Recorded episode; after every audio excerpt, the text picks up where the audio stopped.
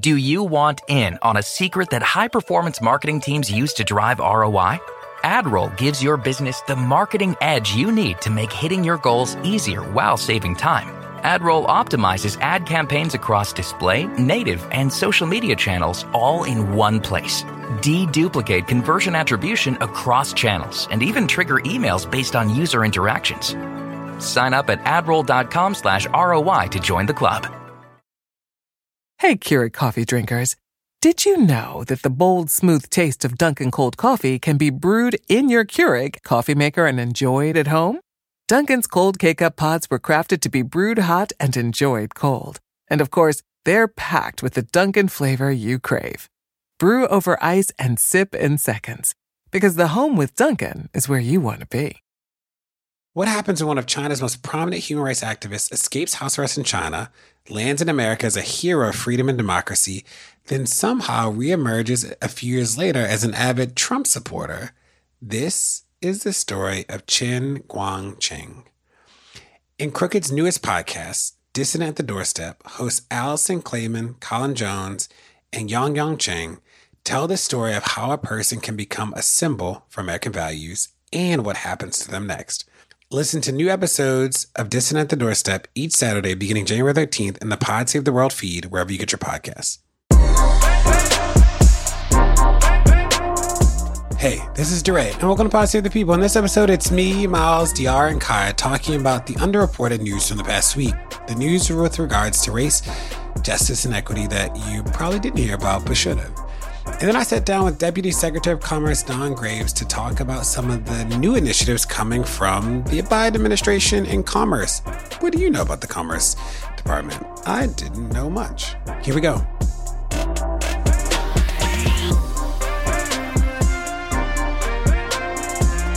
Family, welcome to another episode of Pod Save the People. I am De'Ara Balenger. You can find me on Instagram at De'Ara Balenger. I'm Milesy Johnson. You can find me on Instagram and X at Pharaoh Rapture. I'm Kaya Henderson. You can find me on Twitter at Henderson Kaya. This is DeRay at deray on Twitter. Well, folks, lots of political tea happening over the weekend. Uh, Ron DeSantis is out, um, which leaves us with Donald Trump and Nikki Haley. Um, and things are heating up uh, Donald Trump has gotten into the, you know, very, very special part of his campaign where he really gets into the renaming, name calling of, of his opponent. So, um, you know, we'll see how Nikki de- does against the Trump campaign machine. Um, but so far, so far, it's gotten pretty rowdy, pretty, pretty quickly. And as we know, the New Hampshire primary is coming up. Uh, when is it? I think it's is it Thursday? Is it Wednesday? I feel like it was four days from yesterday. That's the last time. Well, I watch the news every day. That was the count from from yesterday's news watching. But it's heating up, y'all. I will say this 2020, um, this 2024 race has been interesting in the past week because there's a lot going on. So DeSantis drops out. Trump refuses to call Nikki Haley Nikki Haley. He calls her instead Nimbra, which is none of her names that she goes by. Her name is Nimrata. Uh, who else had something? Uh, oh, and then Tim Scott's girlfriend becomes his fiance magically oh overnight in a really interesting twist. And the Republican side is is really interesting. I will say this morning, I'm going to the gym. I'm in a in a in a lift and I'm like, listen to the radio that the black driver has on, and I'm like, okay, I'm not really paying attention. And then I realize it's uh, it's right wing talk radio, and I'm like, what are we doing? And the way that that side has just normalized Trump as just like a like literally it, the dissonance for me was, you know, how do we keep the guy goes, how do we keep our city safe? Lock up all the criminals. And then he starts talking about Trump, and you're like, but this man is the criminal. Like, what is what is what? So I'm interested in what everybody has to say about uh, this this Republican phase because Trump did better in Iowa this time than it seems like he did last time, and still the Republican side is a mess. Y'all, I'm just preparing I think that's the phase that I'm like going into because I don't want this to be true, but it looks a little imminent that there might be a Trump presidency. I I literally been reading Trump the Art of the Deal, trying to figure that out. I've been like trying to understand him, understand the appeal cuz I wasn't I wasn't I wasn't popping and alive when Trump was at his most powerful. So I'm really trying to understand what is going through like DeRay said, a assumingly middle-aged black man's head that they're aligning themselves with Trump politically. Really trying to understand it and also trying to wrap my head around that this we might have another 4 years with with this man. Um it's it's wild. First of all, I love all of the political gamesmanship happening. Literally, until yesterday, we forgot all about Tim Scott's makeup girlfriend because we made up girlfriend because we hadn't seen or heard from her ever since he was like, Oh, yeah, I got a girlfriend. Here she is. Here's a picture. Want to see her?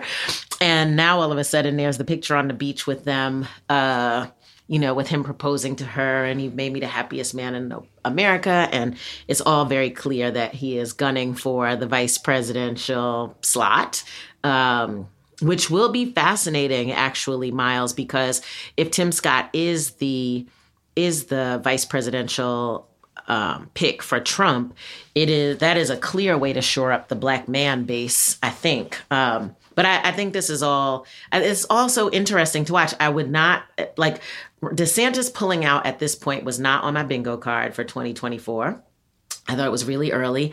Personally, I mean, I don't think Nikki Haley stands a chance, but even if she shows up in New Hampshire, I could be wrong, of course. We're all just, you know, speculating at this point. Um, but I feel like, I feel like maybe what could happen, this is the optimist in me, is we, it has to all coalesce around Trump, right? Because when he falls apart, then there's no other option but to you know but to for biden to win and to uh regain the opportunity to do as much for america as he has done which we will learn a little bit more about later on today but Wait, that's my mean? like uh what do i mean about what biden has done no coalescing around Trump like every- so I feel I feel like you know eh, there if like maybe Nikki Haley would have been a decent candidate right? Like if she really had the chance to get up there. Maybe Ron DeSantis maybe not. Okay. Maybe Nikki Haley would have been a decent candidate. Who knows? Could have attracted people centrists moderates Democrats who know independents who knows? But I think she's going to be dispensed with because all of the air, Trump takes up all the air. The whole Republican Party has aligned themselves around Trump. And so, like, basically, there's nobody else to bet on but Trump. If any of these prosecutions go well, or if anything happens between now and November, which anything could happen that imperils the Trump presidency, then that's it. That's the bet. There's no, there's nowhere else to go, right? So you are putting all your chips on this man, and if it goes south, it's going way, way south. And the rest of us just slide into another Democratic presidency. Wait, so my, my my lawyer, you know, I, I just got my uh, my law degree, so I need a uh-huh. refresher uh-huh. from De'Ara. so when you're running for president and you also got the feds on you, does that pause or does that just happen at the same time? And maybe the day, if if it like are, it, are, it is there a possibility time. that he could be in the middle of his election, in the middle of everything, or the middle of his campaign rather, and then he's still getting indicted to go to jail? Like that could happen at the same time. So everything's not paused. Absolutely. No. The only thing that has been interesting, Whoa. because I do feel like it signals a pause, is, and we've covered this where in some states, um, oh, and I'm going to forget the states now, where they basically have said that since he incited a riot January 6th, that he is actually in, um, that he is, you know, un, ineligible, un, ineligible now Colorado. to be on the ballot. Colorado, and there's another one too, Maine, I feel like. Um, yeah. Mm-hmm, and that's yep. and so that is the thing that actually I feel like has had some impact because if he's not on the ballot, that is that is a pause um, in some respects in terms of um, it, it's it does slow him down. But all of these cases, they just gonna keep going because it's unprecedented. It's unprecedented that somebody running for national office or any kind of office would have um, would have you know these these types of criminal matters uh, ahead of him.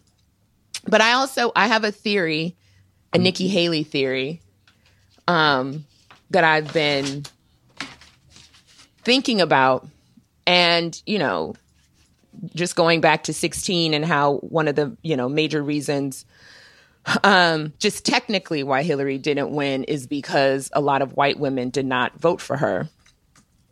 I think that white women are going to come together and support Nikki Haley.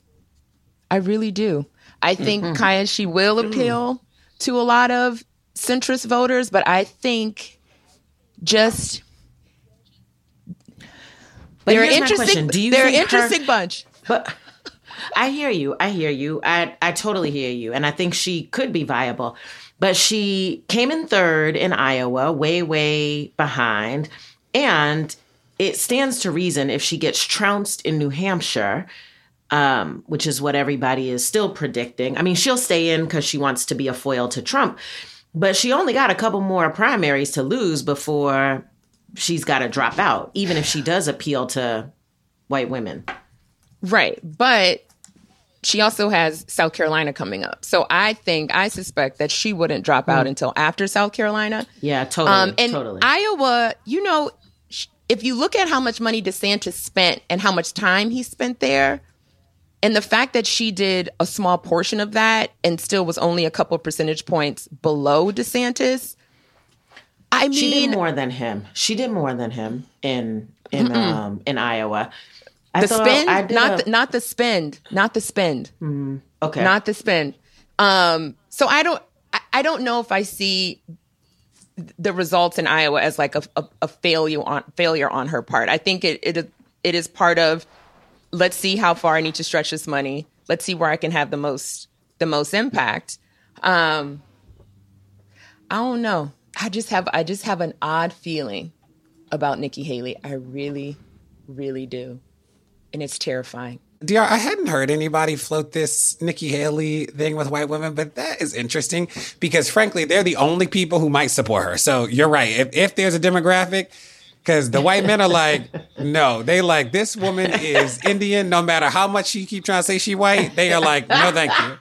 And as much as they hated Barack, they definitely don't want Nimrata.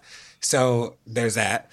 But you're right. I could see white women. It is really interesting for her though to try to navigate the like racism never existed talking point and I just don't know how long that lasts. But I I think you're I am intrigued by this idea that white women could swing towards her. So um that's interesting. Isn't that odd, DeRay? Like simultaneously, she's saying that America isn't racist and that very historic systemic racism is being weaponized against her to disqualify her. Like she's experiencing it and losing because of it as she's saying it doesn't exist. It's it's good for her. Good for her.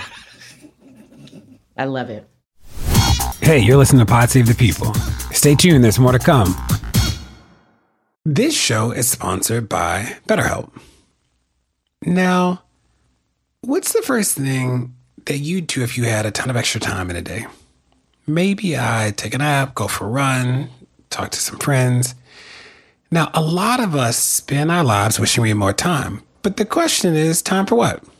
If time was unlimited, how would you use it? Now, the best way to squeeze that special thing into your schedule is to know what's important to you and to make it a priority. Therapy can help you find what matters to you, help you process the world around you, help you think through the most important things, how you spend your time, where you spend your energy, especially your emotional energy. If you're thinking of starting therapy, give BetterHelp a try. It's entirely online, designed to be convenient, flexible, and suited to your schedule. Just fill out a brief questionnaire to get matched with a licensed therapist and switch therapists anytime for no additional charge. Learn to make time for what makes you happy with BetterHelp. Visit betterhelp.com slash people today to get 10% off your first month.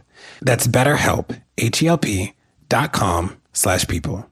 Pod Save America is brought to you by Helix Sleep. How long have you had your mattress? For most people, it's probably time for an upgrade, right? Well, Helix has exactly what you need. Everybody is unique and everyone sleeps differently. That's why Helix has several different mattress models to choose from each designed for specific sleep positions and feel preferences. Take the Helix Sleep Quiz and find your perfect mattress in under two minutes. Helix has models with memory foam layers to provide optimal pressure relief if you sleep on your side, models with a more responsive foam to cradle your body for essential support in stomach and back sleeping positions, plus enhanced cooling features to keep you from overheating at night. And if your spine needs some extra TLC, they've got you. Every Helix mattress has a hybrid design combining individually wrapped steel coils in the base with premium foam layers on top. It's the perfect combination of comfort and support. Uh, I have a Helix mattress in our guest bedroom. Every single person who stays with us says that bed is so comfortable. Where'd you get it? You know what I say? Where do you say? Helix. I love my Helix mattress. I have a Dawn Luxe. Dawn Luxe. It's very comfortable. So Lux. Helix is offering 20% off all mattress orders and two free pillows for our listeners. Go to helixsleep.com slash crooked and use code HelixPartner20. This is their best offer yet and it won't last long. With Helix, better sleep starts now. Again, that's helixsleep.com slash crooked and use code HelixPartner20. In the decades before the Civil War, slavery's grip on America tightened, but soon a diverse group of abolitionists, both black and white, began to construct a clandestine path to freedom for the enslaved. Hosted by Lindsay Graham, Wondery's podcast, American History Tellers, takes you to the events, times, and people that shaped America and Americans, our values, our struggles, and our dreams. In the latest series, American History Tellers explores the Underground Railroad, a covert network of secret routes and safe houses operated by men and women committed to helping enslaved people escape bondage in the South. Fugitive slaves and anyone helping them face terrible violence and even death if caught. But for those brave enough to risk the journey, the Underground Railroad offered a path to the northern states and Canada where their freedom was assured. Follow American History Tellers on the Wondery app or wherever you get your podcasts. You can binge this season's American History Tellers, The Underground Railroad, early and ad-free right now on Wondery Plus.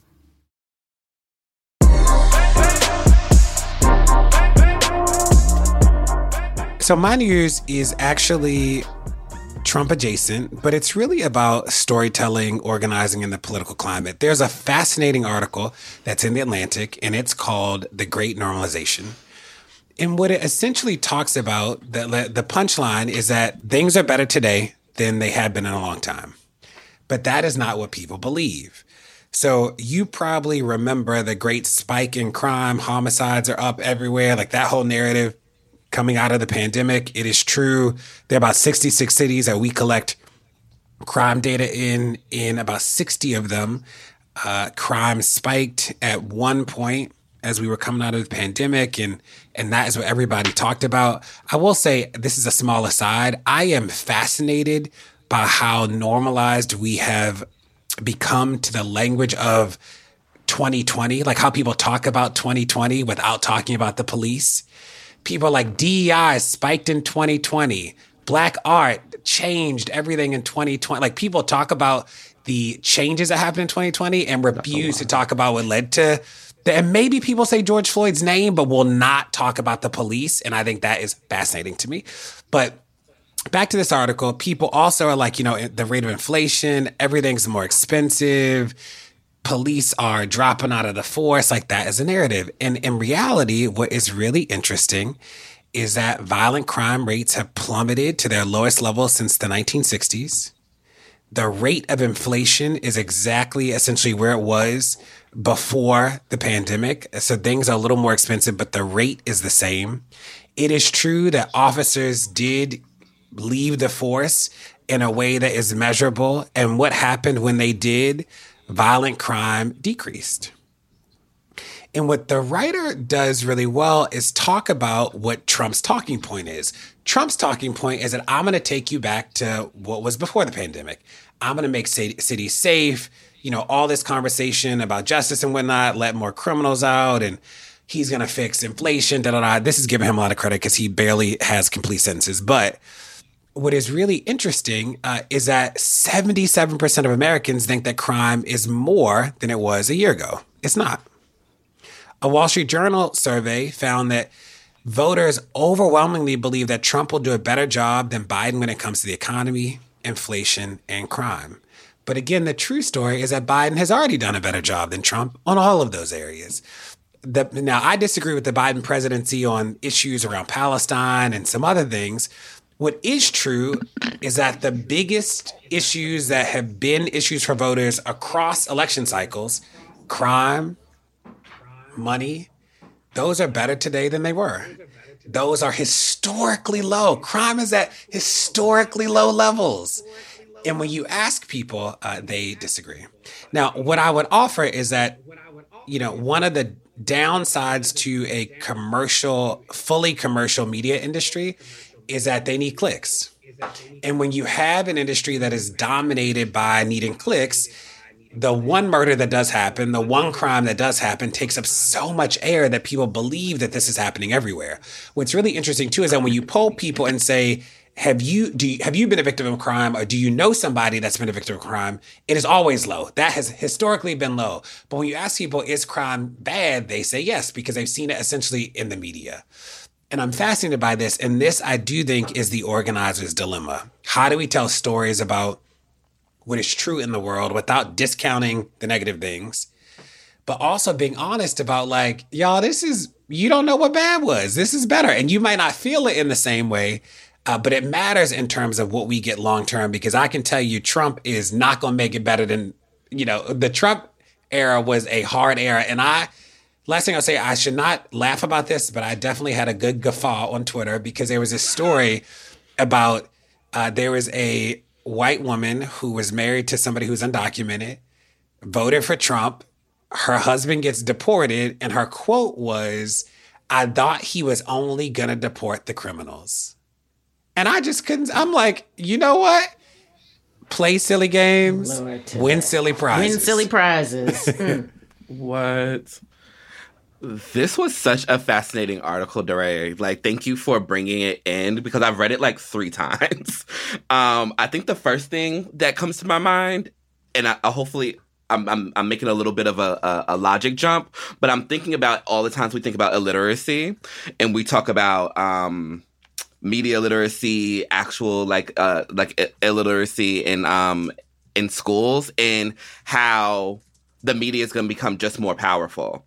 Because essentially through this article it's saying it and and i think that you touched on this it's saying that media literally is able to morph how people are experiencing and how what they think is going on and not stats.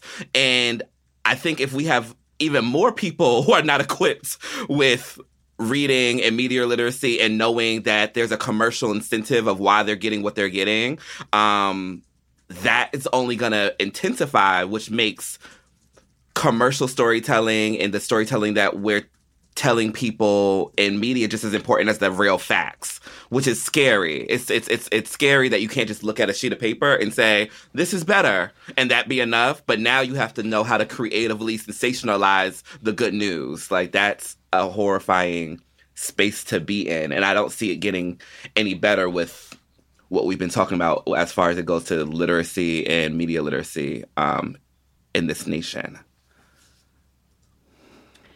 I thought this was, I mean, I literally, again, thank you, DeRay, because it doesn't feel this way, right? It feels like inflation is out of control. It feels like crime is out of control. I happen to live in the one city where crime is actually up, but I'm so glad that every place else in the country crime is low. Um, and it is really, I mean, literally, I just had the same thought as you did, which was, what is the media's incentive to report this good news? There is none because bad news sells newspapers or clicks or whatever. And this is part of the problem. This is the reason why the Trump center of gravity is so strong. Um, and on this podcast, we continually talk about how the current administration does not tell its own stories, does not pump the things that it has done, doesn't take credit for the hard won policy issues. And this is the like this is the prime example. Like if you just went out with this, if they just took this and, you know, beat this thing all over the place, you could easily have a shift in people's thinking and perception, except people have to feel something different, right? And and I do think that like, you know, prices are up, they've gone back down, but they still feel more expensive than they felt. Um what was interesting a little bit was how wages are up. It was interesting to learn that wages are up, that unemployment is down. Like people actually have more money. It was also interesting to note that this set of political um, policy decisions that we made in the United States actually put us in better position than Europe, which is experiencing tremendous inflation and and issues. Um, that like we won, we won the political, we won the policy bet on what it was going to take to come back from the pandemic, and people don't know that, and so. Um, who is uh, like i wonder who who is the right messenger for this right? Like because biden is not the right messenger. You need some external validators who will say wait a minute stop friends. Like are you checking out what is happening? If you were the king of the world and could create whatever kind of a media campaign you thought would be effective how would we get this message to the people? Was that specifically to the right Yes, to every uh, to everybody, king or queen of the world. I think specifically for for my point of view, it's not even just about the messenger; it's how the message is being told. So and and and and, and hold on to your wigs. I think the impact of the bad news still needs to happen. So the impact of the bad news still needs to happen, and the relief needs to be there too. So meaning that headline, that feeling that oh crime and then baked into that needs to be the relief of and, and president biden actually solved it. So i think that you can't outsmart human psychology and how we want to engage with news and what gets our attention, but we can be smart enough to actually bake in into those headlines, into those articles, into that news story, and into the how we're giving these narratives out, the actual relief and the hero of that relief. So it's not. So am, I, am I making sense? I think sometimes it's like, oh, Biden did this good, this good, this good, this good. No, it's this was horrible, this is horrible, this is horrible, this is horrible, and and here's the relief, or and this is was the solve because I don't I don't think that we're gonna overnight not be attracted to bad news and catastrophes. You probably all heard the like retail everybody's stealing from Target and they got to close CVS's because of all the retail theft. So recently came out that those stories were not real. Overinflated, didn't happen. They were closing the stores for other reasons. They just used retail theft as like the as the background. And why do I bring it up? New York State released a $40 million plan to deal with retail theft as a result of the media. $40 million.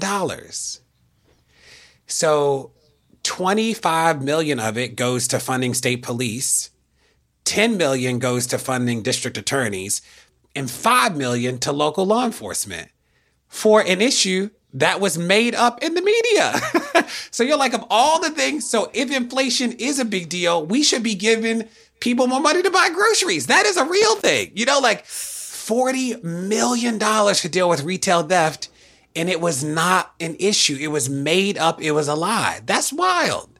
So do we think that those people I'm just gonna say Eric Adams as an umbrella term. but do we think that Eric Adams believes those stories, or do we think that Eric Adams just needed an excuse to give more money to the police and he used this as an excuse because he already knew that the public is um, convinced of this? Is this a city issue or a state issue, DeRay? This is at the, the state level? The state, yeah. Eric Adams supported it with Hochul because the, the, shoplifting happens in New York City, but it was a state allocation.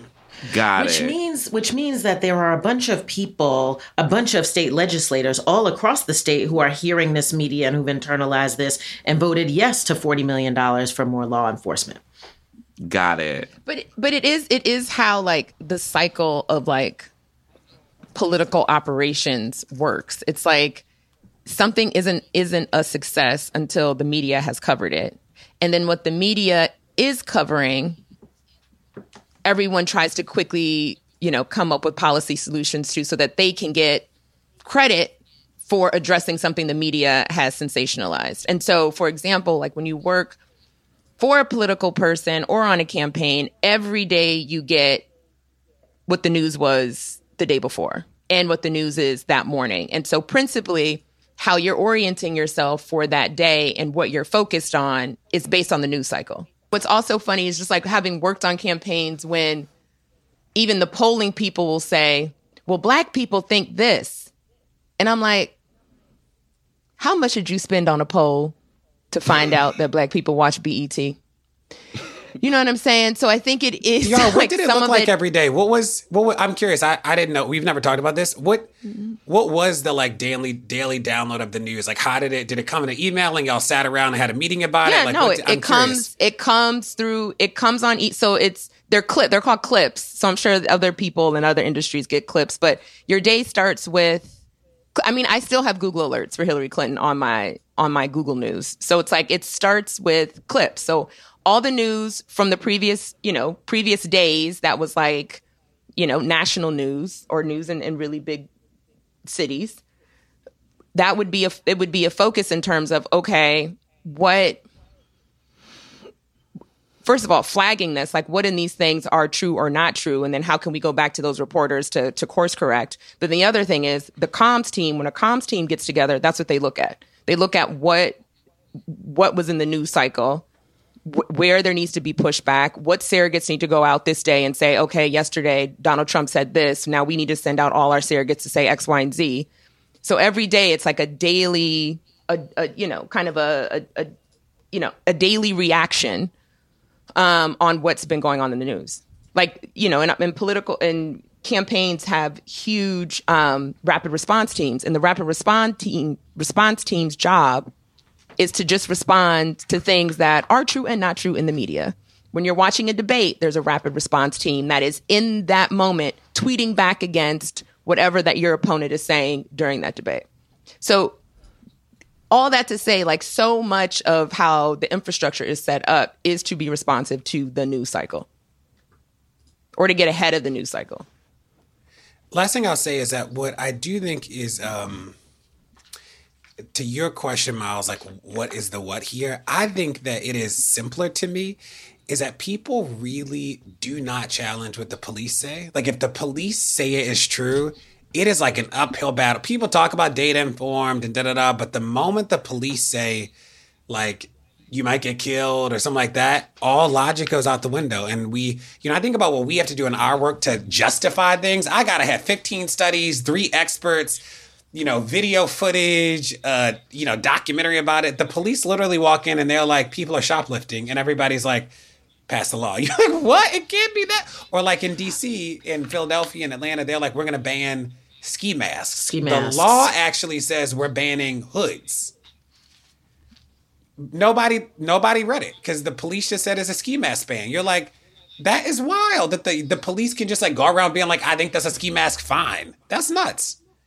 But I don't even think, I think, DeRay, there's a step before that where it's like black and brown folks are dehumanized already. So by the time police are speaking about it, there's already a disregard for all of those human beings.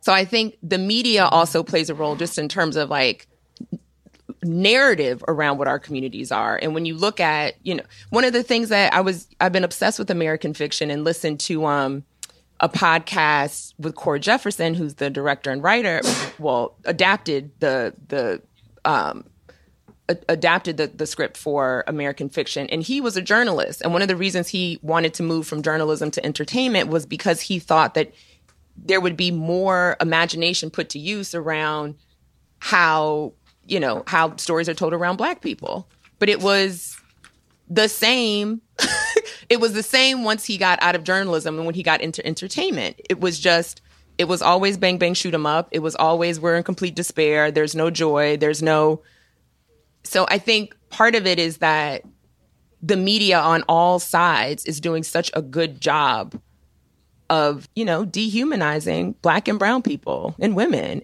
and trans folks et cetera et cetera. I, I think in addition to that, we can't underestimate how basic public safety is as a need. And so part of the reason why, I mean, public safety is like on the low end of Maslow's hierarchy, right? People need to feel safe. This is why, for large parts of the Black community, defunding the police or reducing investments in police was not an option. And so I think you get a different response when you say, public safety and people feeling like they can move around in the world without being robbed or shot or whatever. And I think that's also the reason why it's very easy for people to believe whatever the police say.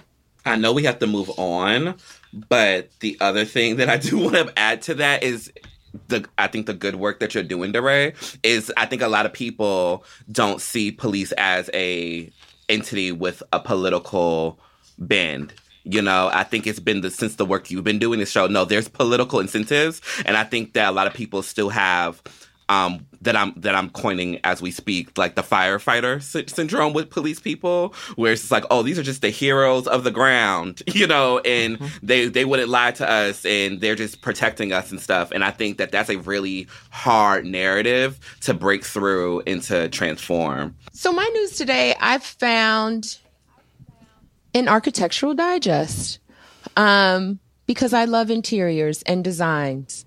I I'm just obsessed, and so and I particularly love those things when they intersect with the, my world of blackness. Um, and so we've covered you know different stories on black architecture before. Um, you know, black placemaking, and this always takes me um, to one of my favorite books, which is Black Interiors, where Elizabeth Alexander talks a lot about black spaces and black interiority.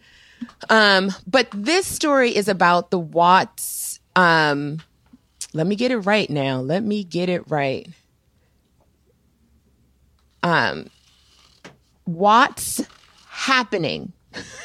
the Watts Happenings Center. And so what I didn't know is, you know, you know, you hear a lot about the the Watts Towers um, in Watts and in Los Angeles.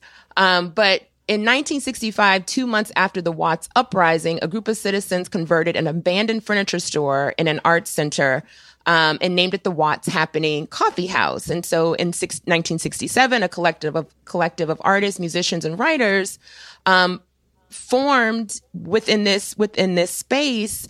Um, and it, it it is it survived there for for years and years. Um, and so how this relates to this architectural digest piece um, is that um, is that Brent Leggs, who is senior vice president of the National Trust for Historic Preservation, wants to see what's hap- what's the 1970 Watts Happening Cultural Center um, be a, cu- a hub for community members and artists, etc. Again, um, so in two in the fall of 2022, the center became one of eight grant recipients from the new Conserving Black Modernism program, which is a part of the National Trust for Historical Preservation. And it also, the other thing, because I, I, of course, went down a rabbit hole when it comes to Brent Leggs, but the other thing that he helped to put together was the African American Cultural Heritage Action Fund. And what I learned about that fund is they also put a ton of money into preserving Black churches across across the country. Um, but anyhow, this part this part of the work is really focused on the modernism movement. Um, and it, it, comes with a $3.1 million gift from the Getty Foundation, and and Getty, I guess, is a partner in this in this program. But I just found this to be so fascinating, and also just in context of the conversation we were just having, because I think, especially for me growing up in Washington D.C., where there were so many Black places and spaces um, to be saved, to be heard, to explore, etc. I just find a lack of those places today, and even more of a lack a lack of um, or not a lack of, but it's just not as many black owned businesses or black owned restaurants as, as they used to be when I was growing up. And so I found this one to be so interesting. And so the idea is to bring the the cultural center back, the coffee shop back, and the coffee shop is so cool because it still has a ton of the black memorabilia um, that it had when it opened in the 1960s. So I'm excited to see um, fundraising continue for this center. Um, and also to get to be able to visit and to figure out how we can be more helpful because it just seems like it can be such a beautiful um, and impactful place for Black folks to be able to convene, learn, grow, and explore. I absolutely loved this article. It um the specific thing that like really touched me was the connection to the swimming pools and what was happening with um, desegregation during some of the buildings of this um of, of these things and i think that So, um, m- maybe like a couple of weeks ago, I went to go look at the first, um, basically, a mass timber mansion made in um, New York City, and it made me. Th- it, it, it was in the middle of um, Brooklyn, and it was like a, such a kind of uh, odd thing to witness, and it was cool. And I've been like, just I just love architecture, so I, it was cool to see something like that in person, and it did make me think in that moment because you know white family occupies it right now and it's and it's and it's kind of in mainstream architectural uh commercial world of, of, of importance and it made and it made me think about how important it is to preserve things that were made by black people and specifically things that are still being occupied in black communities. And I just I don't know like reading this just warmed me because I think it's so there just every single thing when it comes to architecture where they decided to put the light what they decided to do as far as design but yeah, I, I think that having and preserving what Black people, Black architects, what Black housing, um, Black homes look like is so important because it tells you so much about what we thought was important, what we, um, uh, where the lights going, how we, how, uh, uh, what the trends were, what spaces we knew we were going to occupy more of and less of, and that just tells you so much about how Black life was. And there's just not a whole bunch of the preserving of that. And now that architecture is, um, you know gratefully integrated, but there's not necessarily a whole bunch of artifacts from the past that kind of specifically hone in on Black life and the Black home. And I just love that people are seeing how important it is to um, preserve this. Another thing that I wanted to mention is um, Hood Mid Century, which is an Instagram that I follow, and of course because De'Ara um, knows everybody, she knows the people who run that as well. But um, it's such a cool Instagram page and it shows how um, mid century is existing in um, predominantly black neighborhoods and how black people have to. Uh, participated in mid-century decor. And um, i think that's a really important cool instagram page to follow if this article interests you. Thank you so much De'Ara for bringing this to the podcast. This is just my sweet spot child. I love this I'll say I didn't know. I don't have much to add to this. This was all new to me, so I'm in super learner mode. But I didn't know that Morgan State University, that buildings at Morgan in my wonderful hometown of Baltimore, were designed by black architects. I also didn't know that other architects refused to design building at HBCUs at some point in time. But it was cool to see that build. I know that building at Morgan. I mean, we all do because Baltimore's a small place and I'm like, whoa, look at that. So I'm excited to, I can't wait for there to be like a, or for me to find a very easy database or of all the buildings like this. It's cool to celebrate. I think about uh, the resurgence of people doing tours of black art and thinking about these black buildings, especially because architect, they're like no black architects. It's like such a small number even today. So the idea that, as they say in the article, that uh, these institutional, these intentional buildings were built, not sort of like random homes, but building buildings, you know, like I love that. Even, and you know, um, what's his face who did David Adjaye, who did the museum in uh, the National, the Smithsonian. He also did a high school in the Bronx. And I love going to that school. Like, it's so cool that he did it because you're like, you got a black architect to make a high school. And this isn't like a, you know, it's not like a world famous high school. It's not, it's sort of a relatively new, it's actually K 8. It's just high school is in it right now. But gorgeous building. And I'm like, who is so few black architects?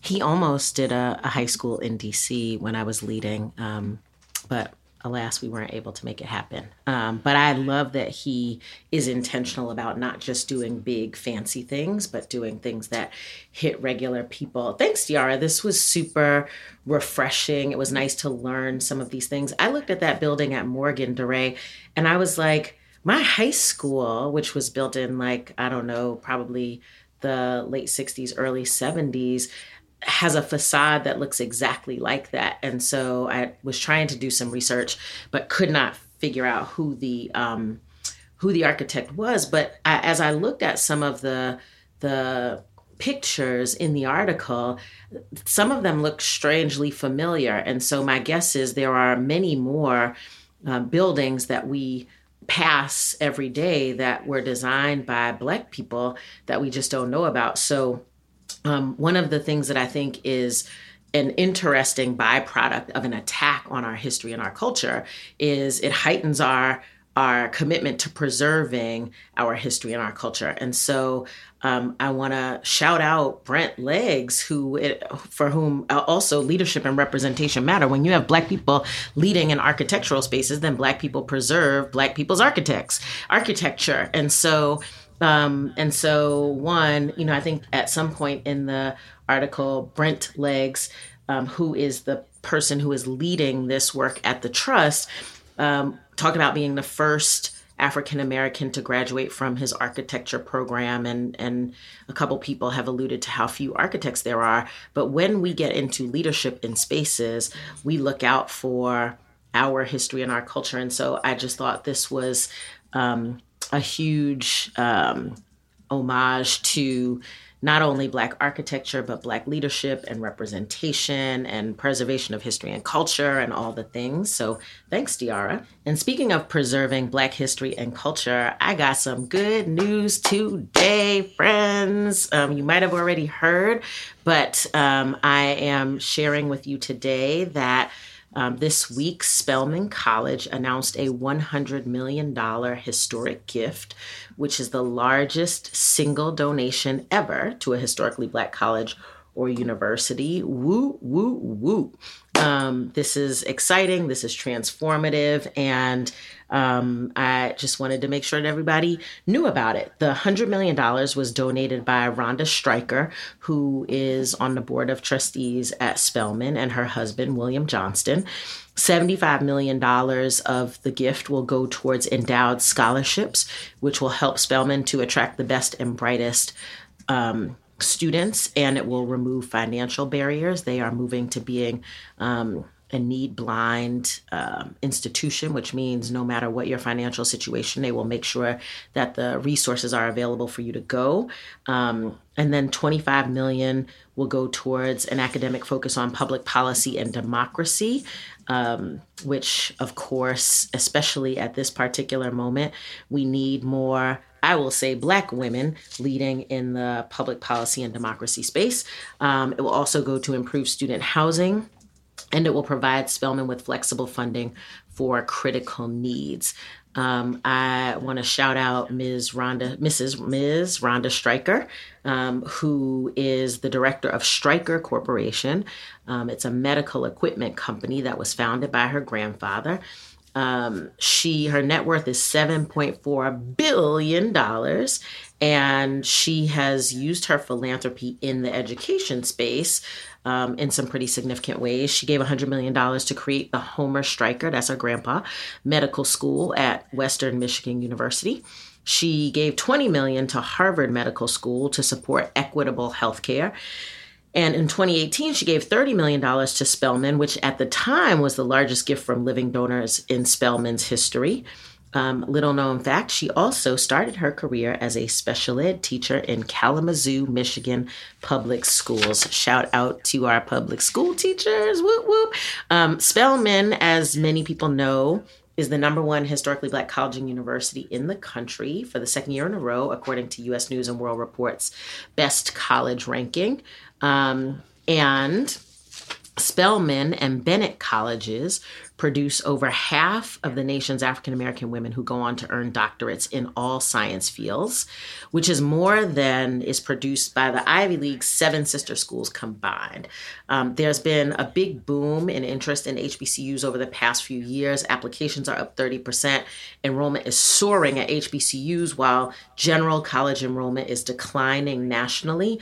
Um, and it is because of two things. One is because of the tremendous track record of success at HBCUs. 40% of all Black engineers graduated from HBCUs, 50% of all Black lawyers, 70% of all Black doctors, and 80% of all Black judges graduated from HBCUs.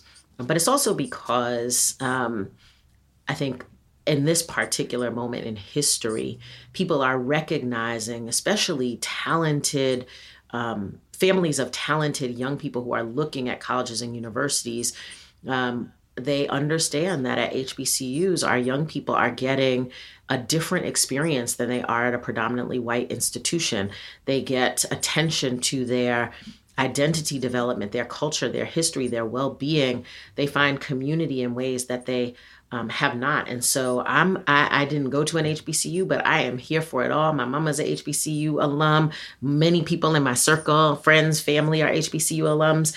And I'm excited that HBCUs are getting their due, that they are being recognized for the contributions that they make to the United States. Um, I appreciate that families are flocking to um, universities that were built for us and by us.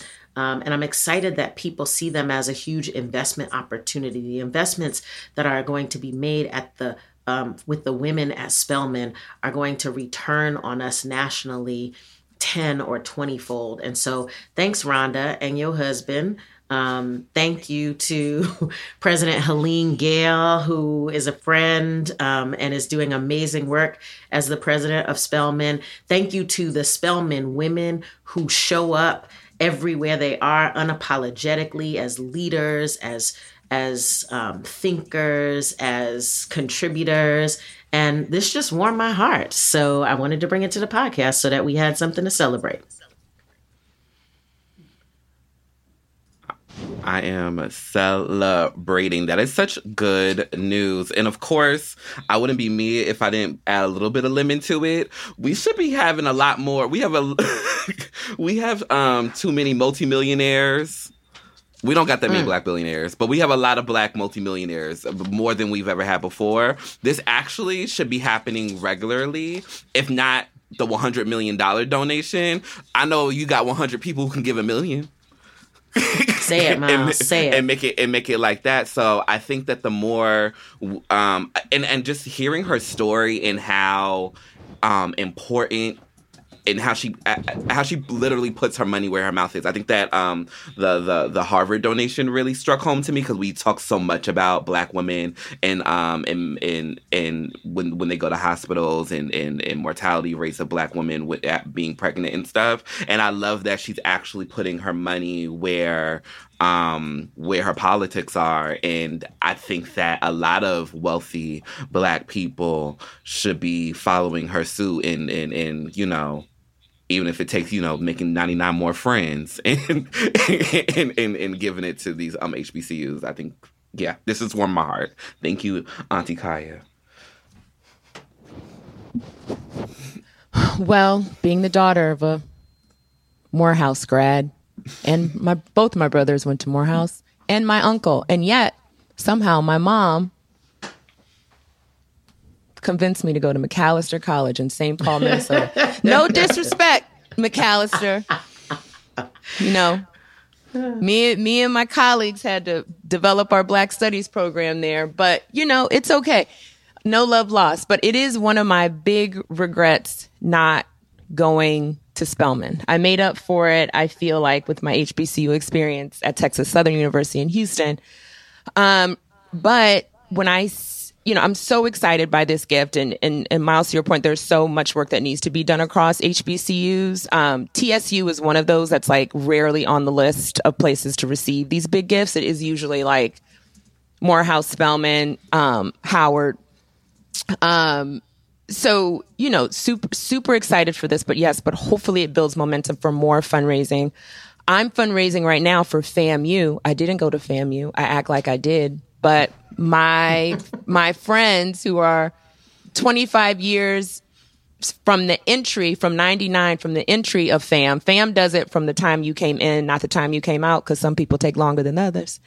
Um, but a big fundraising campaign there that um, i'm excited to get get rolling for for 2024 so thank you for bringing this kai i love to see it for so many reasons Myles, I am with you that there are many, many more people who could be donating, especially ones that look like us and come from these schools. And uh, until they do, I want to shout out a couple of other folks who have given quite a bit. Um, last a week before, uh, the Lilly Endowment gave $100 million to the United Negro College Fund, which represents a number of historically black colleges and universities 37 million i'm 37 historically black colleges and universities. Um, they're trying to raise a 300 they're trying to raise 370 million dollars for a shared endowment for all HBCUs and so giving to the United Negro College Fund is also a way to support. Um, 560 million was donated by Mackenzie Scott um, to 22 historically black colleges the United Negro College Fund and the Thurgood Marshall Fund um, Netflix founder Reed Hastings and his wife Patty Quillin split 120 million among the United Negro College Fund, Spelman and Morehouse, and former New York City Mayor and entrepreneur Michael Bloomberg pledged $100 million for student aid at the four historically black medical schools. Um, and so there are people who recognize that an investment in historically black colleges and universities is a good investment. And Myles, together, we are going to challenge more rich black folks to understand if, if you don't do nothing else, rich black folks follow rich white people, right? So follow these rich white people and give your money to HBCUs. Okay, okay. Um, the only thing I'll say is that I think I have three quick things. One is that shout out to the donors and we're fundraising at Campaign Zero. So if any billionaires are listening, please call me. Let me know we're doing good work and making an impact. And shout out to, you know, we love Spelman and the black medical schools and all the things. Please donate.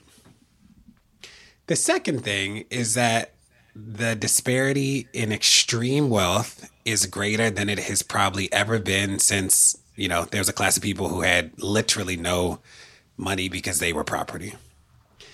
And it is still criminal that those people don't really pay taxes. And while the donors are good, it is really hard when you're like, people are making more money than I will probably ever even know how to write on a piece of paper. And it is untaxed. That is That's wild. the- that's right, DeRay. Yeah, we can't just we can't just hope billionaires become nice. And the third thing is that when I think about um, the black rich people, the richest black people, not sort of just the black financially secure people, because I feel like when people say rich, sometimes they really mean financially secure. I think when we talk about white people and we say rich, we mean you can buy an island and it is a afterthought. Um, you know, there is I I want to pull all the black rich people together and remind them that if the structure don't change, it don't matter. It matters less. And like you know, I just have met some. Inc- all of us have met some incredibly powerful black people who are moving mountains, who know the right people, and y'all know half the battle is getting in the room. But get in, when you in the room, you can do a lot. Getting in the room is hard and I see some people who have just who have intentionally not made choices to change structures in ways that just boggle my mind. I think about all the black people who like won't do anything with education here in America, but are building schools in Africa. It really, I, my heart gets it sort of because like everybody deserves education, but I just like don't, I don't really get it. You know, like there's a whole set of people who make some choices. Um, that I, which is why I love people like LeBron. Say what you will about LeBron and that school. It is a commitment to community. It is a wraparound model. Is it a community? It's a community school. It intentionally targets the kids who were left behind and who are not like.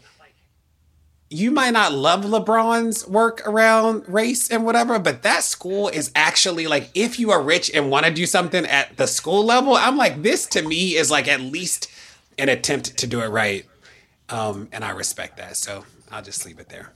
But I will also say, because I think part of this is just from my interaction of going to very private schools and then the liberal arts college, and the folks of color, particularly the black folks that don't have an HBCU experience or don't understand the HBCU experience, and oftentimes think it is actually better to have gone to elite white schools.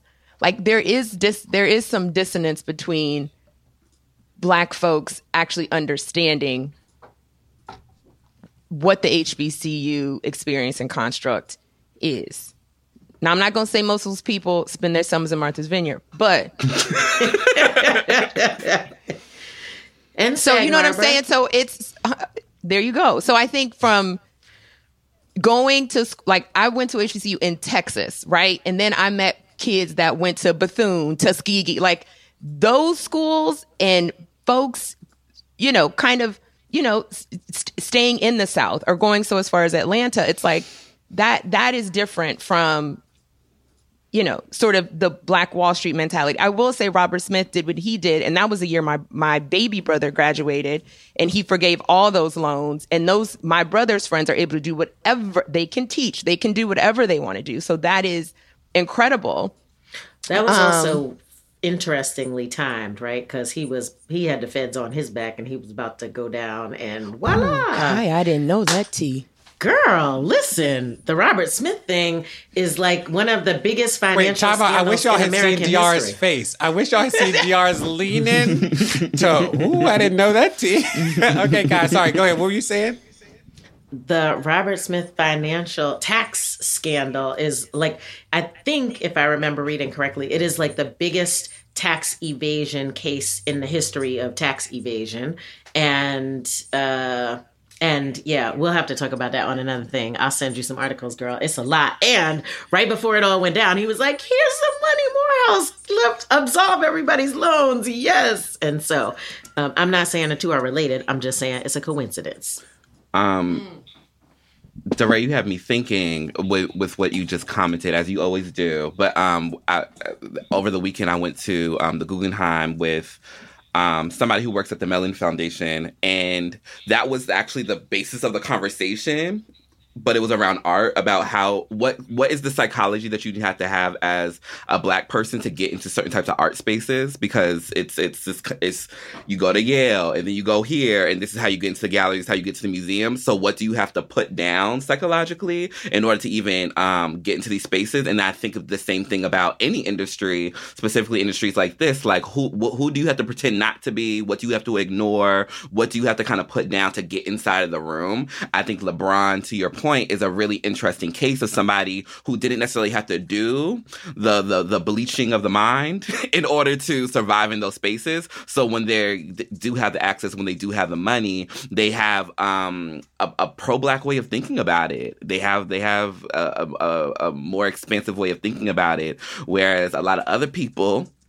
I don't want to say nobody's name, but a lot of other people had to put down and, and pick up so much respectability in order to um, get into those spaces. By the time they have any power to do anything, they're kind of ran useless. So music, music writing is just the foundation of why I even am in media in any capacity. Um, I love it. I grew up on it. And I just had to close my eyes and think to myself, if I was just writing about this little indie band, maybe they have 10,000 followers, maybe 5,000, but they're making really cool music. And I work at Pitchfork. And then all of a sudden I see Bob in some sunglasses come in, um, Bob Wig Anna Wintour come in, and she got sunglasses on. And she's telling us that Pitchfork is now going to be um, a part of GQ. I would be horrified. And that's exactly what happened for a lot of people um, this past week. Uh, it was announced that now Pitchfork will be a part of GQ. Here's here here, here it is. A couple of reasons. Pitchfork is specifically one of the last, last, last, last publications that care about indie music. If you have not noticed, music has changed. They are not being subtle about what some music is for. There are chicken wings and and product placements in some music videos and they're not being subtle about yes we're selling vitamin waters we're selling chicken and we're selling um any other product. And that's what we're and we're interested in music that is going to get us to sell this product. That is the industry that you're in. Um and pitchfork would censor people who were musicians first, people who were experimenting with music first, people who were um, interested in elevating and expanding um, our ears, which is what music's supposed to be. It's supposed to be a relay race of sorts of to like um, uh, excellence and artistic expansion, um, which a lot of times commercialism can blunt and destroy um, in silence. So it's scary to think that Pitchfork is going to be part of GQ, and because now the motivations behind what gets covered and what music is getting written about is now going to be changing. We can't be silly about that. So it's going to be like if Harry Styles decides to do something interesting, it will be covered. But if this band who is 15K followers is deciding to do something interesting, it may not be able to get that spot in Pitchfork, which was, again, one of the last places that, um, really was centering that indie that indie musician. I don't want to just hyper focus on Pitchfork, even though I do, because you know that that's just a big deal to me. But also, um, when I look at Okayplayer and what happened to them early, um, late last year, and how that is um being uh being reshaped, that scares me as well. Um, Okayplayer is shaping out to be another essence, so another black platform that is really centering the mainstream black um, experience, which is okay. But Okayplayer was the only place that if you needed to know what was happening musically with um, artists like Goapele, um, Amel Larrieux, Erykah Badu, Jill Scott, The Roots, this was the place that you that you would go to. And now that Okayplayer has shifted, it's like where do you go? And this is just a bigger this is just a this another um uh peg on like kind of media being destroyed, uh, publication by publication. I'm not going to pretend to know a lot about it, but Sports Illustrated um, got got some bad news last week as well, and it's it's just it's just scary, you know, because now even if it appears that media is is um is not monolithic, it's it's hard to it's hard to ignore that no these publications are becoming more and more monolithic. It's really going to become whoever has the attention of the pop mainstream TikTok audience. That is the music that is going to be centered and pushed. And all the other people who are doing music for other reasons, all the, um, like, do y'all remember like watching stuff in, you know, I'm thinking about the era of like Fiona Apple and even going back to the era of Aretha Franklin, how that was just so not about certain types of commercial um incentives and how that music just pierced through and became big because it became big, or even how some people know about Bjork. And it's interesting that so many people know about Bjork, but we wouldn't be able to have a Bjork in 2024 because she's not willing to sell vitamin water in her commercials and her music is not formulaic and it may not do well on TikTok. That just really scares me.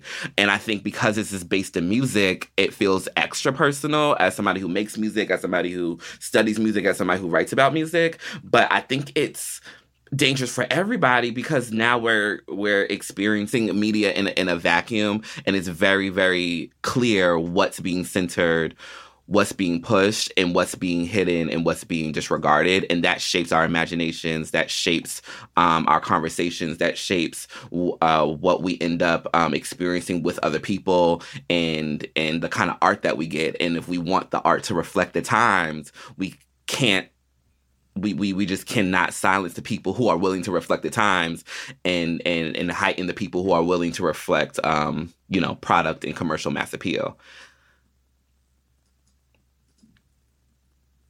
what y'all think, how y'all feel. You know, and could you have you done the thought experiment of if Nina Simone were to come out in 2023, 2024, that she wouldn't be able to be successful, that so many people that we love and honor wouldn't be able to survive in today's marketplace? I'll tell you, I looked up and I thought it was a joke that Sports Illustrated laid off the entire staff. So it is you know, Pitchfork, Sports Illustrated. And you, what I think about, so I obviously have not followed sports my whole life, but I know Sports Illustrated because randomly the writer who broke the LeBron cover story followed me on Twitter and I followed him. You know, he passed away recently. And I think about people like LeBron who like that story was a defining story in his career. That was a huge deal. It was a cover story. He's a high school student but that is just one of you know Serena on the cover. Like all there are so many people who Sports Illustrated was just a seminal moment in shaping the public understanding of their incredible abilities. And not that they were laying off people, but they laid off the entire staff. Pitchfork being Pitchfork doing layoffs wasn't surprising Pitchfork of being absorbed in a men's magazine. Was like what? You know so i am we are in the dark days especially because what's left is social media. And the incentive structure of social media is a lot of things. It is not truth. It is a whole lot of things are incentivized truth is not one of them i think what is also incentivized as well when it particularly comes to music, is sensationalism. And I think there's, you know, we've always had very um, sexual, flamboyant artists. And, and, you know, I was just listening to the Macarena the other day and having a little nostalgic moment. So I don't want to catastrophize anything, but I do think that if it's all about who can get the most clicks and get the most views, then we're gonna end up in a place where there's way more Sexyy Reds than insert another type of artist in another type of perspective. I mean, for me, this ultimately is all about money, right? Um, this is the magazine industry is shifting radically, and people just are not buying magazines the way they used to buy magazines. Some magazines have been successful in shifting to a digital platform, others have not. Sports Illustrated has been struggling. Um, but underneath it all is the sort of bottom line piece. And in the, I don't know much about Pitchfork, but I can imagine that, you know, costs are cut. They're you know going to gq and there's a whole financial incentive around that. Later on for the cultural like impact i think that the financial thing is probably what is driving that. Sports illustrated um, they were acquired by a firm. How about this? They were acquired by the dude who made five hour energy drinks. Like in a $50 million deal, like a 45, $50 million deal a couple years ago. And uh, his name is Manoj Bhargava, the founder of Five Hour Energy. And he's been the new leader of the Arena Group, which has run Sports Illustrated. Apparently, not the best new leader. and uh, they missed a payment to their big overseer. Um, and it has triggered a whole thing where they're laying everybody off and maybe they'll start all over. But it also, I think there's a lot of these sort of big back back channel deals happening where hedge funds and private equity are buying things like the magazine industry are buying things like the nursing home industry are buying things like not just commercial real estate but residential real estate and setting crazy prices and crazy i mean the sports illustrated thing was triggered because they missed a payment to somebody. And so the whole thing goes up in arms and they've created these crazy financial incentives to dismantle industries that we aren't even paying attention to. And so when you wake up and you aren't able to not just not see the Sports Illustrated swimsuit issue anymore or not see your breaking you know, new sports icon or not able to get your indie music, when you are not able to put your grandma in a nursing home or when you're not able to buy a house because the private equity establishment has literally purchased the whole thing, only then are we going to be able to look back and connect these dots. But this is a much more insidious thing wow. than a couple of you know magazines going bad because digital and social media there is a a huge financial uprising that's happening in this country around who owns industries. And that wealth you think the wealth is concentrated now that wealth is getting more and more concentrated. And so yikes. Um, thanks for bringing this. This is the canary in the coal mine as far as i'm concerned. Yeah and the only thing i'll say is you know you know I I am married to a journalist and a journalist who was a correspondent for Vice News. And so, you know, I think we've been impacted just in terms of, you know, this individual who I love and respect and who puts herself in very difficult circumstances um, to tell stories that are important to her. That the opportunity for that actually isn't it, it's it's such a sliver of an opportunity that without Vice News existing, there are actually so few other platforms where she can do the work that she loves to do and tell the stories that um, otherwise will go untold. So I think that's what that's what I. I mean, Myles, to your point, it's like, how will we know? How will we know? But for, um, you know, and, and obviously Vice is not perfect. We can have a whole podcast on that. But how, um, how, you know, without some of these really intentional voices, like how would we, how would we know? How would we know? The last thing that I'll say is watching the Cindy Adams gossip documentary has been so illuminating for me because Cindy Adams, um, she was in she she worked at New York Post and she still works at New York Post. But inside of that documentary, it talks about how Republicans and conservatives saw the value of Post, saw the value of media, and when those things and when and, and when it wasn't making any profit, they were like, "We're not selling. We're keeping these on because they and, and we're gonna figure this thing out, and I'm gonna keep it even if it's costing me money because they knew that the value of being influential was just bigger than it being profitable. So I actually come out of my money per, per, year to keep this thing going if that's what it takes. And I think that um, I just wish that more people who were the left on the left of things, on the independent of things, on the more radical of things, had the same um, had the same spirit. Specifically, people with means, you know, people who are are wealthy um, could think that in the same way instead of just letting everything be absorbed by the the commercial monster um, automatically. Don't go anywhere. More Save the People's coming. Do you want in on a secret that high performance marketing teams use to drive ROI? AdRoll gives your business the marketing edge you need to make hitting your goals easier while saving time. AdRoll optimizes ad campaigns across display, native, and social media channels all in one place. Deduplicate conversion attribution across channels and even trigger emails based on user interactions. Sign up at adroll.com slash ROI to join the club. Hey, Keurig coffee drinkers. Need a cold coffee with a bold flavor? Dunkin' Cold K-Cup pods were specially crafted for cold coffee. Brew over ice straight out of the Keurig coffee maker for smooth, delicious Dunkin' taste you know and love. Find your next Dunkin' Cold coffee in the roasted coffee aisle. The Angie's list you know and trust is now Angie, and we're so much more than just a list. We still connect you with top local pros and show you ratings and reviews, but now we also let you compare upfront prices on hundreds of projects and book a service instantly. We can even handle the rest of your project from start to finish.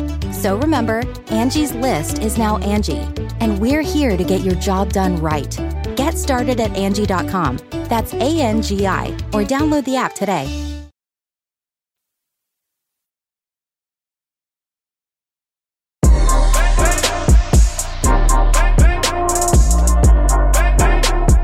This week, we welcome Deputy Secretary of Commerce Don Graves on the pod to talk about some of the initiatives that are making developments through the Biden administration. I learned a ton, had met nobody in Commerce Department before, and you will too. Here we go. Don Graves, thanks so much for joining us today on Pod Save the People. DeRay, it is so good to be with you, brother. Now, we don't have a lot of politicians on anymore, people who work in the government. Um, so this is a rare experience. We have a lot of authors on on recently. Um, can you talk about how you got to public service? You've worked in a range of roles. You currently are in a very cool role, which we'll talk about. Uh, but how did you, did you know you always wanted to be in public service? Did you like, did you join a board one day and then all of a sudden it just like spiraled into public service? How did this happen? Well, DeRay, I, I grew up in Cleveland, Ohio, in East Cleveland, and, uh, and then back and forth between Cleveland and, and DC.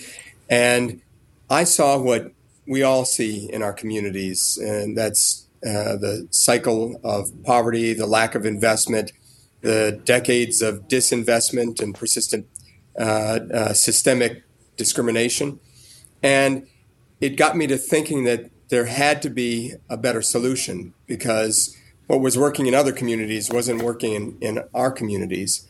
Um, so, uh, you know, I, I got interested in this work sort of out of, uh, I fell into it. Uh, I was uh, in law school here in DC at, at, Georgetown, and I got a job working at a civil rights organization uh, for the summer. And we were focusing on economic empowerment issues and uh, making sure that people had the financial literacy and access uh, to economic opportunities that they were missing.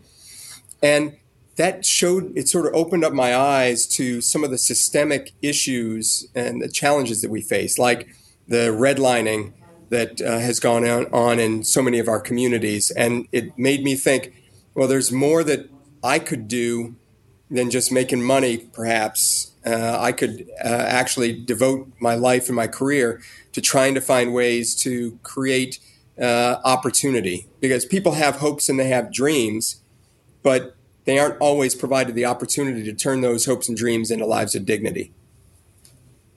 Boom. Now, as the Deputy Secretary of Commerce, I think most of our listeners would be like, I don't know what the Department of Commerce does. what is the Department of Commerce doing and why does it matter to people? Well, I am very fortunate to work uh, in a department. Most people, if they do know anything about it, they think that it's the Department of Business. And we certainly work with businesses, but we're really what I call America's hall closet. And the thing about your hall closet is no matter what you need, you can always find what you need in your hall closet. So okay. that's the great part about the Dep- Department of Commerce. We touch almost every aspect of people's lives uh, and the economy.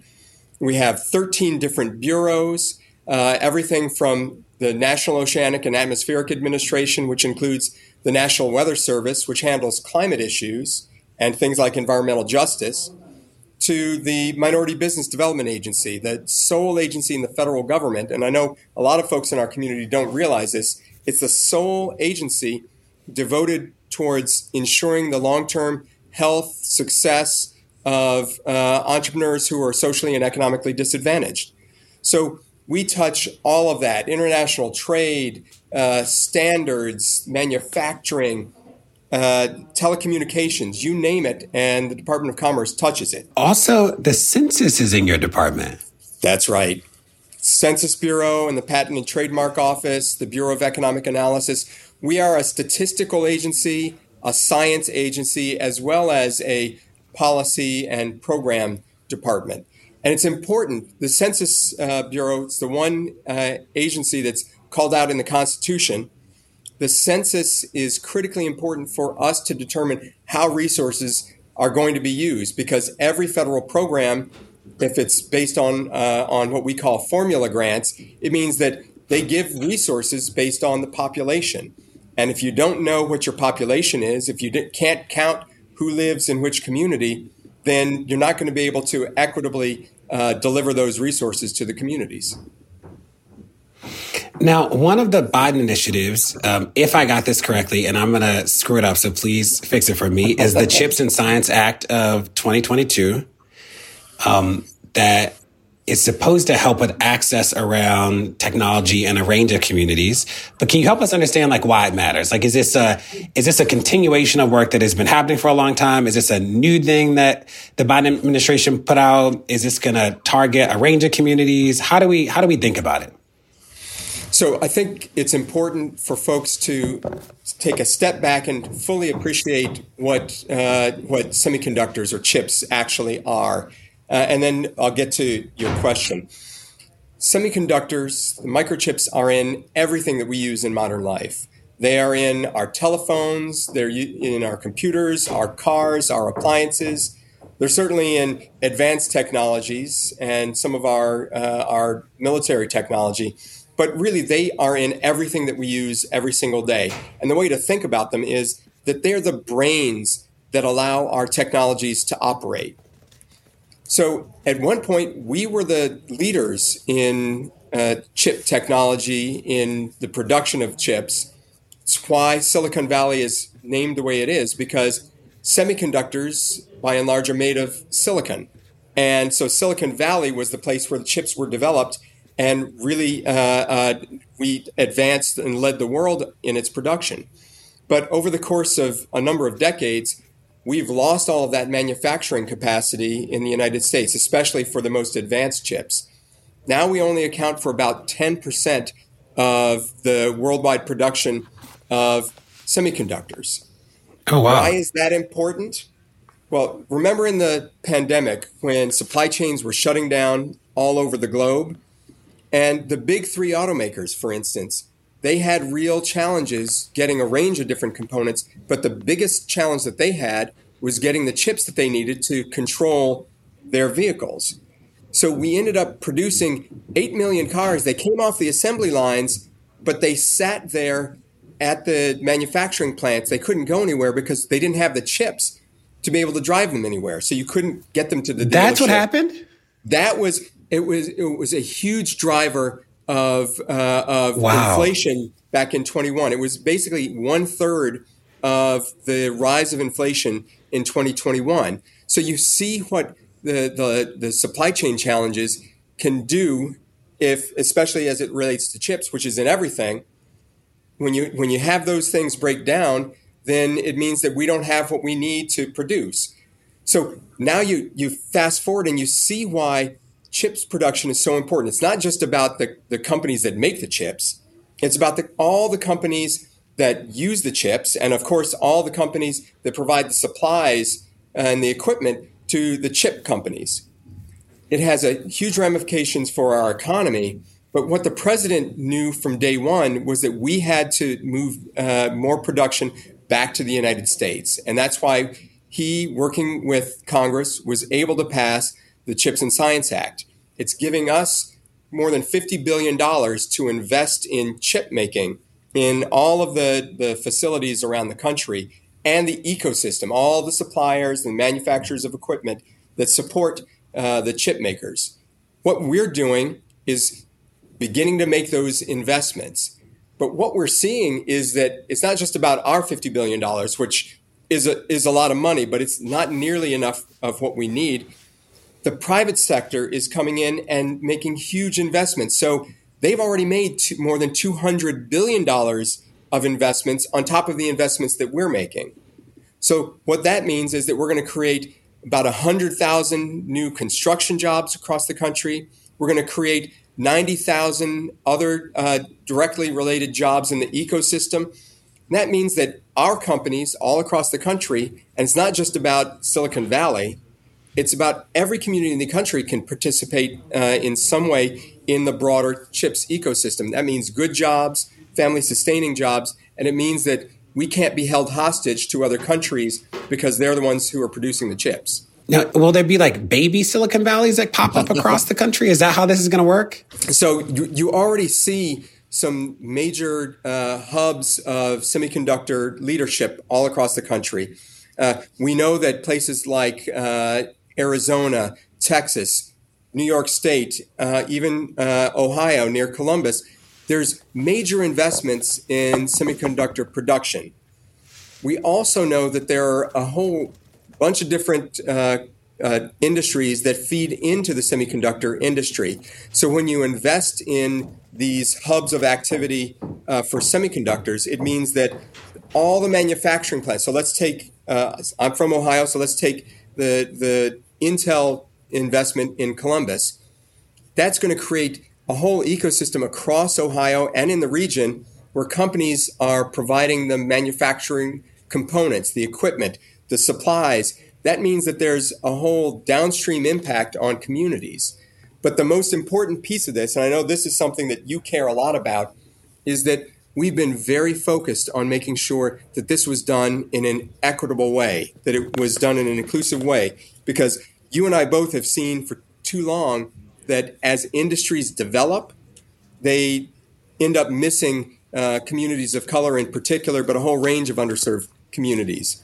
So it was important for us to make sure that as we make these transformative investments in communities, we do it in a way that is absolutely equitable and inclusive, that we're bringing in a range of other companies, that we're creating workforce pathways so that folks in the black and brown community can participate in this. It, it's about, you know, someone has said recently, back in the day, it was about moving from the back of the bus to driving the bus. What I'm saying is, we can't think about just driving the bus anymore. We have to own the bus company.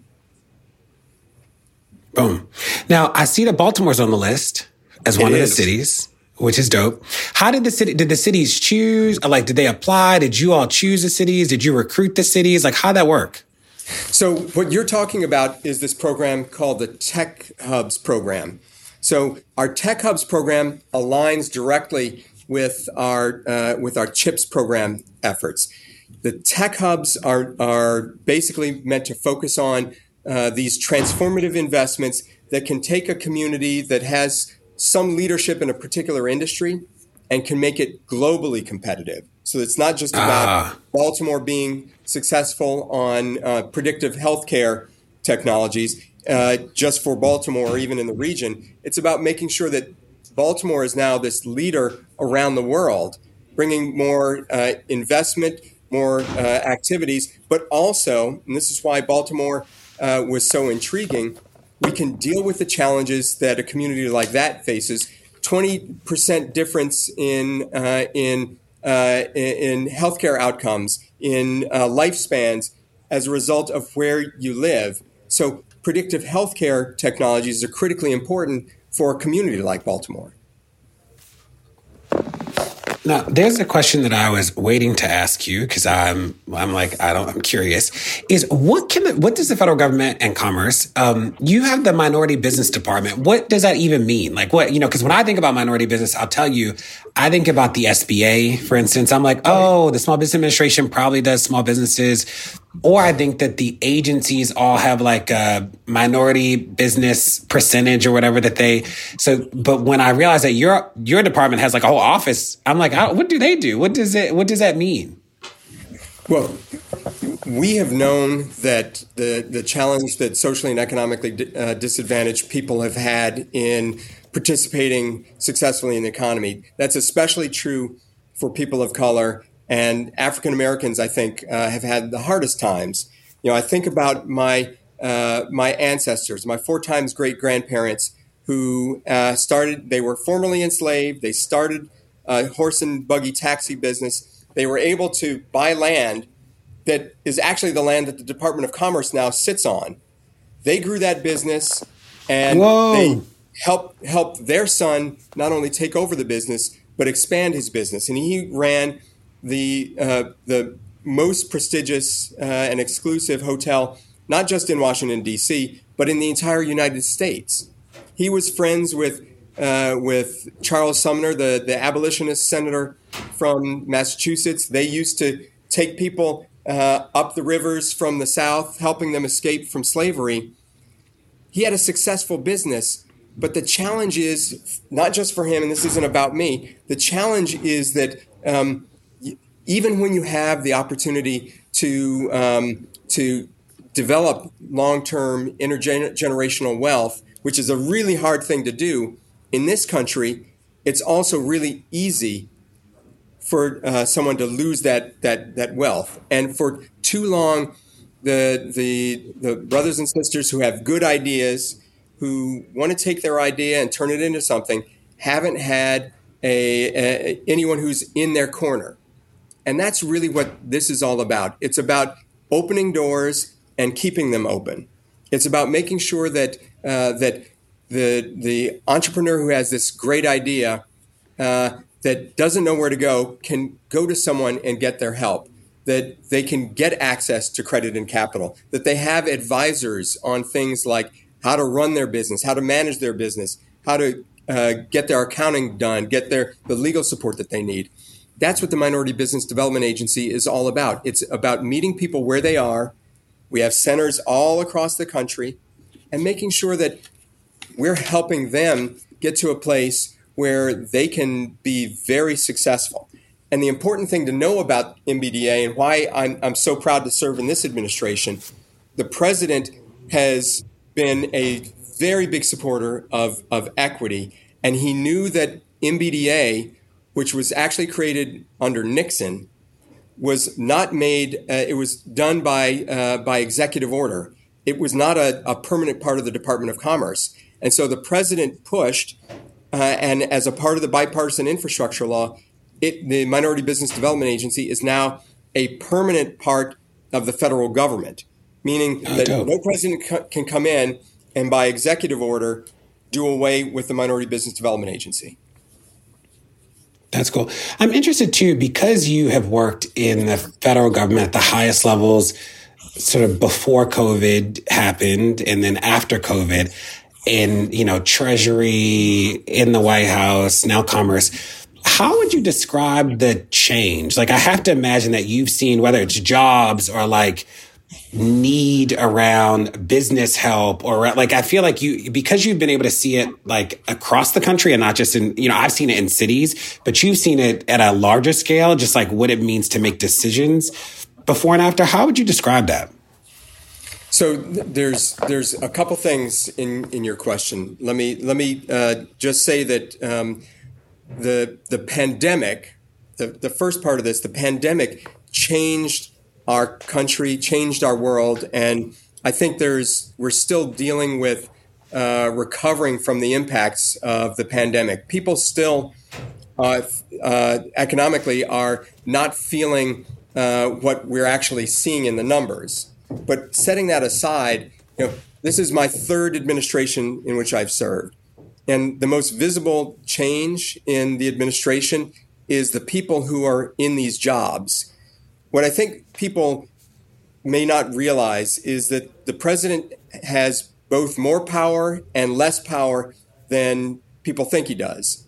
People think that he can, with with a you know signature of, of his pen or snap of his fingers, he can change wholesale uh, uh, everyone's living conditions. They can he can change the economy. He can't do that. He can take big actions to pass major pieces of legislation. But the most important thing that he can do is to make sure that the people who are in jobs like mine have the lived experience of Americans, that, that they reflect who we are as a country.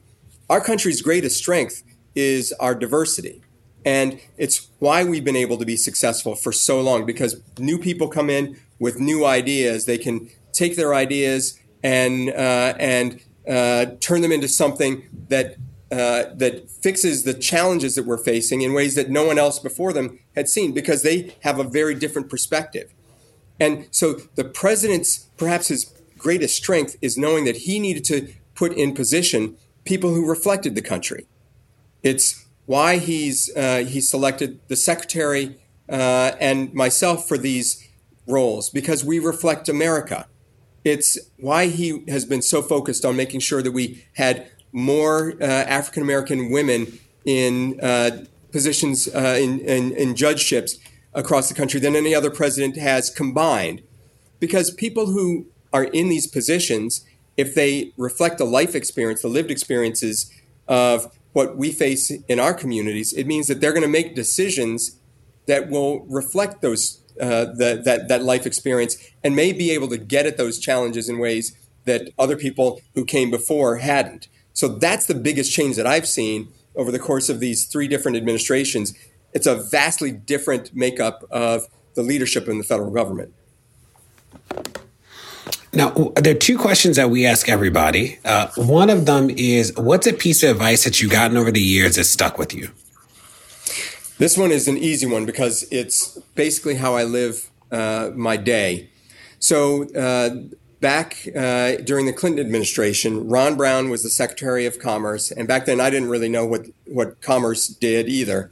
Um, but he was friends with uh, the head of the civil rights organization that I was working for, and we got talking about going on this trip uh, with the Secretary Brown to uh, France and then on to Croatia. We were going to join him on the trip, and then at the last minute, we had to pull out of the trip lo and behold, a few days later, we get word that his plane has crashed and all the folks on the plane had perished with him, all of the, the great uh, uh, commerce colleagues and others from across the administration. The, uh, the head of my organization, Reverend Charles Stith, uh, was about to give a speech and he stopped his speech cold and when he got word and he said, I'm going to deliver a different speech. And he told the audience, I'm, I was set to say something, but Ron Brown just died, and I have to tell this to you. And he gave an emotional speech, but the thing that stuck with me was he said, You have to have a sense of urgency about that which you're called to do because life and times are tenuous. And what that told me is we don't have time to wait. We have to act now. You have to focus on your North Star and the things that you believe in and do everything that you can to get that across the finish line because if you think that you'll get back to it in a decade, you never know if you're actually going to be around to, to tackle it. Boom. And the second question is Uh, what do you say to people whose hope is challenged, who are like, you know, they stood in the street, they voted, they called, they testified, they read the book, they went to the panel, they saw the movie, and they're sort of like, it doesn't feel like anything changed. What do you say to those people? I'd say there is a vast difference between what this administration has done and this president has done than what we had uh, in uh, before he took office. Um, you look at the numbers, and I know this doesn't always feel like it out in the community, but the unemployment numbers for uh, black and brown communities are at historic lows. Uh, the, the, black unemployment, we just saw the number last week. The, for it, it's the lowest that it's ever been, and for an annual basis. So the entire year of 2023, black unemployment was uh, was as close as it's ever been to white unemployment that is you know that that is stunning uh, in what it's been able what it what it means for the country. But we also have to recognize that uh, people don't always feel all of that, I, and so I would say that we're working on continuing to bring down inflation. It's something that that uh, we've seen come down for more than a year. It's still higher than it needs to be, but we're continuing to work on that. And part of it is that goes back to those supply chain issues that I was talking about. We also are making sure that we're uh, tackling uh, price gouging by companies. Companies are making historic revenues, and these profits are through the roof, and they're paying their CEOs uh, exorbitant amounts. But that means that, that someone has to pay for it, and it's not as a result of inflation. It's that they're charging customers too much. So the president has a whole effort focused on bringing down prices by making sure that companies can't price gouge.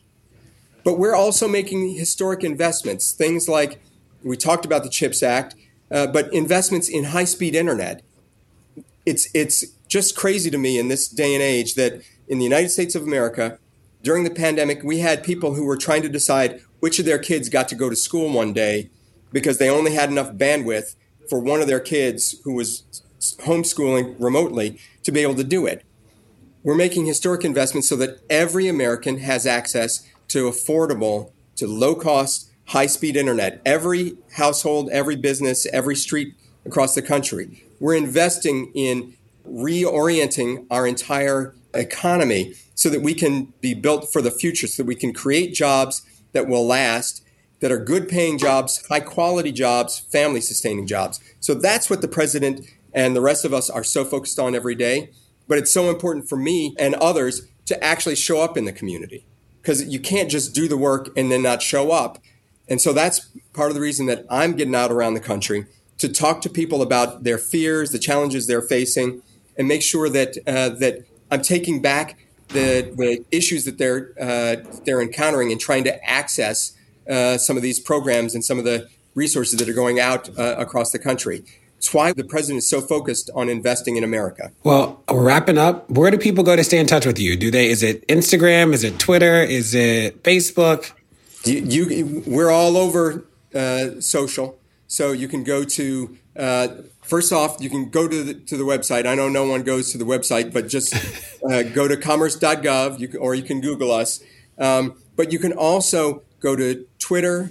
We also will make sure, DeRay, that you get the uh, all the information on how folks can access these resources. Because, like I said, we have centers all across the country. We don't want people to have to search around and try and figure out how to navigate the complexity of the, the federal bureaucracy. That's crazy. We want people to be able to go to one stop places where they can get all the resources that they need at any point. Boom. Well, we consider you a friend of the pod and can't wait to have you back. Absolutely. Thanks, DeRay. Good to be with you. Well, that's it. Thanks so much for tuning in to Pod Save the People this week. Tell your friends to check it out and make sure you rate it wherever you get your podcast, whether it's Apple Podcasts or somewhere else. And we'll see you next week. Pod Save the People is a production of Crooked Media. It's produced by AJ Moultrie and mixed by Evan Sutton. Executive produced by me, and special thanks to our weekly contributors, Kai Henderson, De'Ara Balenger, and Myles E. Johnson.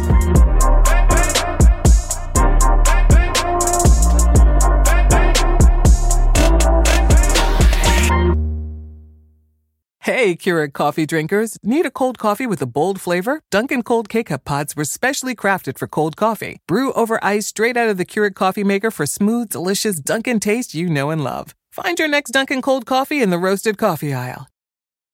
Sofas, recliners, love seats, everything is better in leather. Discover the new leather collection at Ashley, where bold meets durable. And wait a minute, who's been finger painting on the couch again?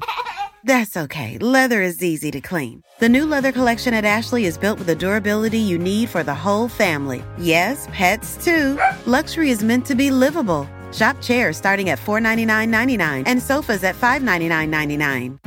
Ashley, for the love of home.